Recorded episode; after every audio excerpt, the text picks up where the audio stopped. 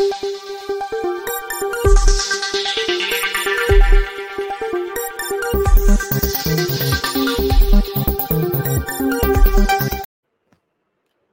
राम तमिलनाडु के राज्यपाल, एक ऐसा काम उन्होंने कर दिया कि अब आगे क्या होगा और उसको इतिहास में कैसे दर्ज किया जाएगा इसकी चर्चा होने लगी। वैसे तो हम कई बार कहते हैं कि राज्यपाल केंद्र के प्रतिनिधि के तौर पर है। हम ये भी कहते हैं कि राज्यपाल कॉन्स्टिट्यूशन का कस्टोडियन है राज्य में। और इस लिहाज से देखें तो राज्यपाल को बहुत से अधिकार संविधान की रक्षा के लिए मिलते हैं, लेकिन लोकतंत्र में जनता जो सरकार चुनती है, उसी को सारे अधिकार होते हैं। अब ये अलग बात है कि जनता जब चुनती है तो एक उम्मीद की जाती है कि चुना हुआ मुख्यमंत्री कभी भी संविधान के बाहर नहीं जाएगा। यह भी उम्मीद की जाती है कि उसकी सरकार है उसको जनता ने बहुमत दिया है उसकी मन, उसका मंत्रिपरिषद है। उसके विधायक सांसद हैं सत्ताधारी दल के लेकिन मुख्यमंत्री के तौर पर वो कोई भेदभाव नहीं करेगा। लेकिन यह सब सिर्फ़ कहने की बातें रह जाती। और एक समय में होता था कि किसी पर भ्रष्टाचार का आरोप भर लगा तो उसको वो पार्टी निकाल बाहर करती थी। नहीं निकालती थी तो मंत्री पद से हटा देती थी। और आपको याद होगा कि देश में एक पार्टी आई जिसको अभी एक दशक से कुछ अधिक वक्त हुआ है, आम आदमी पार्टी। तो वो कहती ही यही थी कि भाई किसी पर भ्रष्टाचार का आरोप लग गया तो उसके बाद उसको कैसे मंत्रिपरिषद में रखा जा सकता है? या वो कैसे सरकार का हिस्सा हो सकता है? वो जनप्रतिनिधि भी कैसे हो सकता है? अब यह एक ऐसा प्रश्न है जिसका उत्तर उम्मीद की जा रही थी कि कोई तो देगा ठीक से। लेकिन आम आदमी पार्टी ने तो उसका ऐसा उत्तर दे दिया कि अब उम्मीद भी रही सही चली गई कि कोई भी उसका उत्तर ठीक से देगा। यानी सत्ताधारी पार्टी का विधायक, मंत्री कितना भी भ्रष्टाचार करे, उसके ऊपर कोई कार्रवाई नहीं होगी। अब राज्यपाल कस्टोडियन ऑफ़ द कॉन्स्टिट्यूशन जो है, संविधान का संरक्षक, जैसे राष्ट्रपति कस्टोडियन ऑफ़ द कॉन्स्टिट्यूशन है तो बिना प्रधानमंत्री की सलाह के राष्ट्रपति कोई फैसला नहीं ले सकते। ऐसे ही बिना मुख्यमंत्री की सलाह के राज्यपाल भी कोई निर्णय नहीं ले सकते। लेकिन तमिलनाडु के राज्यपाल ने यह कर दिया है। भारतीय जनता पार्टी की सरकार केंद्र में आने के बाद राज्यपाल और राज्य के मुख्यमंत्री जो गैर भाजपा शासित हैं, उनके संबंधों में बहुत खटास रही है। हर जगह कुछ ऐसा मामला देखने को मिलता है। हालाँकि दोनों ही तरफ़ से कोई कसर नहीं छोड़ी जाती। इसलिए कौन कब कितना सही है, इस पर बहस चलती रहेगी। लेकिन तमिलनाडु के राज्यपाल ने अभी जो किया, आर एन रवि ने, उसके बाद यह सवाल खड़ा हो गया है कि ये जो कस्टोडियन ऑफ़ द कॉन्स्टिट्यूशन की भूमिका है, क्या वो सिर्फ़ रबर स्टैम्प भर है और उससे आगे वो नहीं कर सकता है? क्योंकि तमिलनाडु के एक मंत्री वी. सेंथिल बालाजी, उनके ऊपर गंभीर आरोप लगे हैं भ्रष्टाचार के। उनके खिलाफ आपराधिक मामला चल रहा है। भ्रष्टाचार के कई मामलों में उनके खिलाफ आपराधिक मामले चल रहे हैं। नौकरी देने के लिए उन्होंने पैसे लिए हैं लोगों से, ऐसा आरोप है। हवाला का आरोप है मनी लॉन्ड्रिंग का। और अब राजभवन से कल जो विज्ञप्ति आई, उसमें क्या कहा गया? वो जो कहा गया, उसने अचानक पूरी राजनीति को फिर से एकदम से हलचल मचा दी और देश के अलग अलग हिस्सों में भाजपा और गैर भाजपा की राजनीति पहले से चल रही है। और उसमें ये जो राजनीति है, ये जिसको हम कहते हैं ना कि एक परेशान करने वाली राजनीति है लोकतंत्र में आस्था रखने वालों के लिए कि क्या जो, जो अलग अलग दलों की सरकारें होंगी वो एक दूसरे के साथ सहयोग करके नहीं चल पाएँगे? ये बड़ा प्रश्न है। और क्या भ्रष्टाचार का मामला सचमुच इस देश में किसी को लगता ही नहीं है? कोई भी राजनीतिक दल हो। क्या उनको लगता ही नहीं कि भ्रष्टाचार कोई मुद्दा भी है? और सच ये है कि हम अक्सर देखते हैं कि भ्रष्टाचार कोई मुद्दा बनता भी नहीं है, क्योंकि ये कहा जाता है कि भाई सब भ्रष्टाचारी ये जो सब भ्रष्टाचारी है वाला मसला है, उसकी वजह से भ्रष्टाचार का मामला बनता ही नहीं है। अब जब भ्रष्टाचार का मामला बनता ही नहीं है तो भला फिर क्यों कोई भ्रष्टाचार के मामले पर कार्रवाई करेगा? इसलिए तमिलनाडु के मुख्यमंत्री एम के स्टालिन ने भी नहीं की। लेकिन चूँकि आर एन रवि राज्यपाल के तौर पर भारतीय जनता पार्टी के प्रतिनिधि के तौर पर देख लिए जाते हैं, जबकि वो हैं केंद्र के प्रतिनिधि, लेकिन अभी बहुत कुछ बचा नहीं है। बहुत साफ़ साफ़ आरोप लगाए जाते हैं साफ़ साफ़ दिखता है साफ़ साफ़ झगड़े होते हैं। लेकिन सवाल ये कि क्या इतने गंभीर मामलों में कोई मंत्री हो तो उसको विदाउट पोर्टफोलियो मिनिस्टर बनाकर रखा जा सकता है क्या?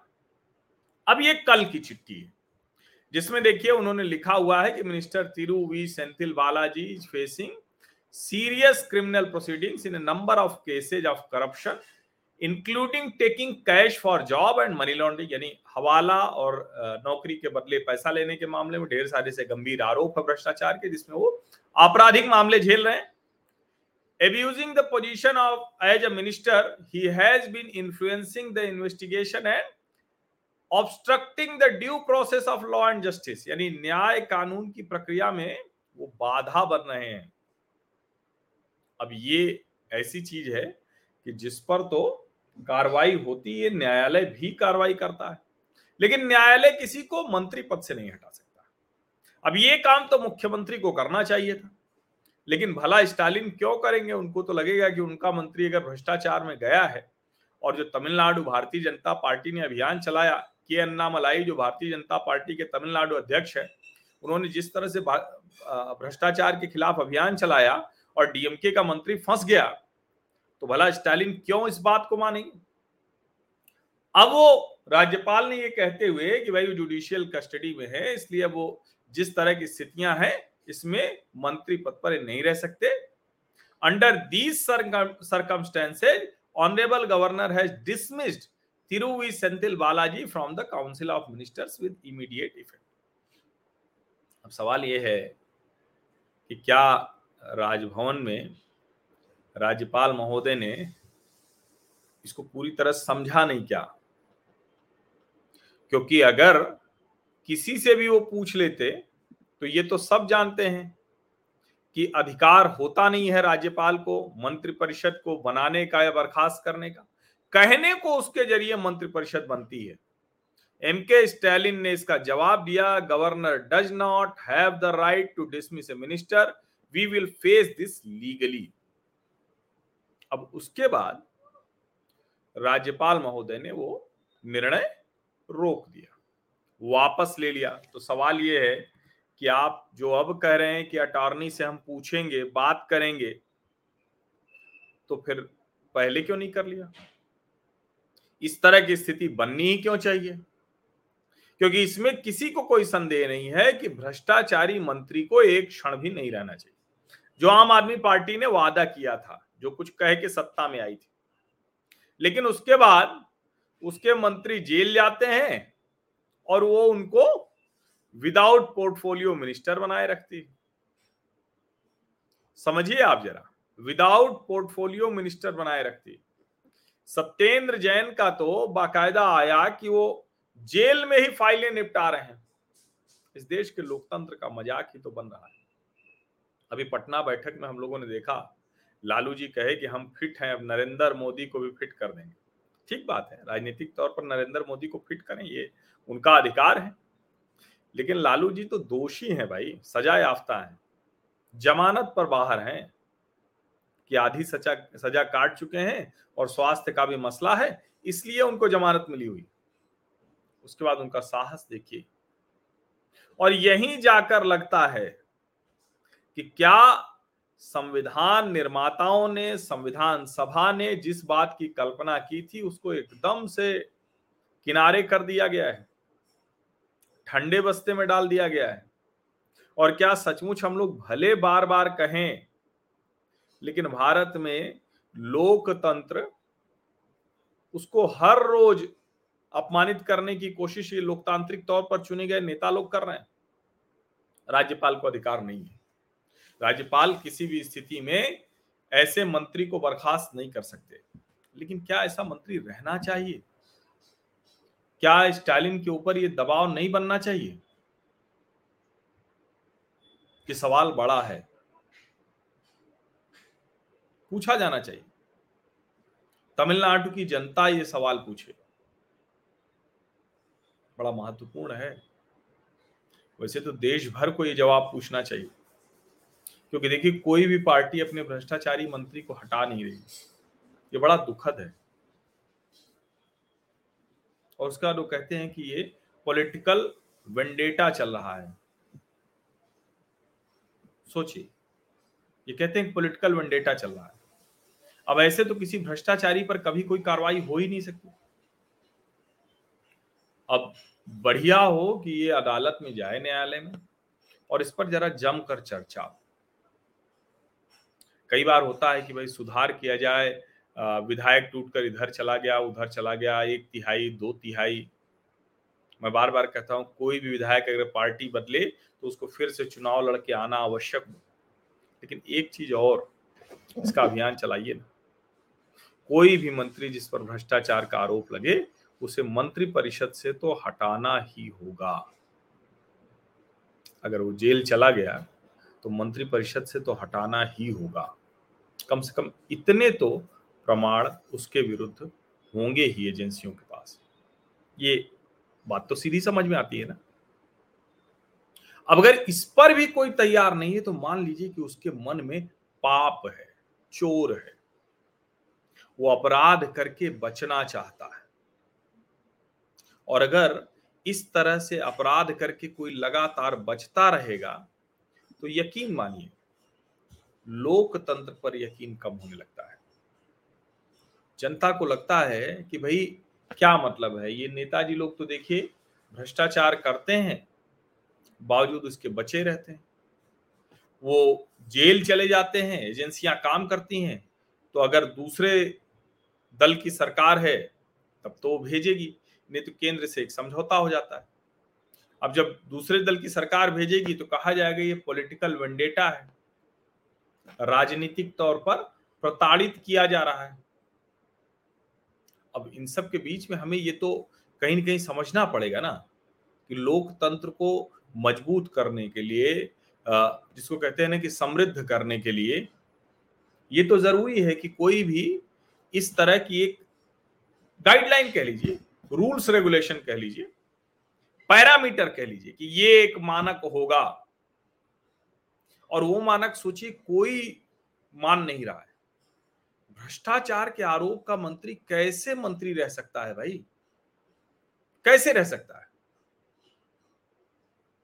अब इस बात को हम लोग कहते हैं, अभी हो सकता है कि टीवी की बहस में मैं भी रहूँगा, सब रहेंगे और सब कहेंगे राज्यपाल की हिम्मत कैसे हो गई, विंडेटा पॉलिटिक्स है। मैं ये ज़रूर कहूँगा कि राज्यपाल को पूरी तरह से पुख्ता कर लेना चाहिए था।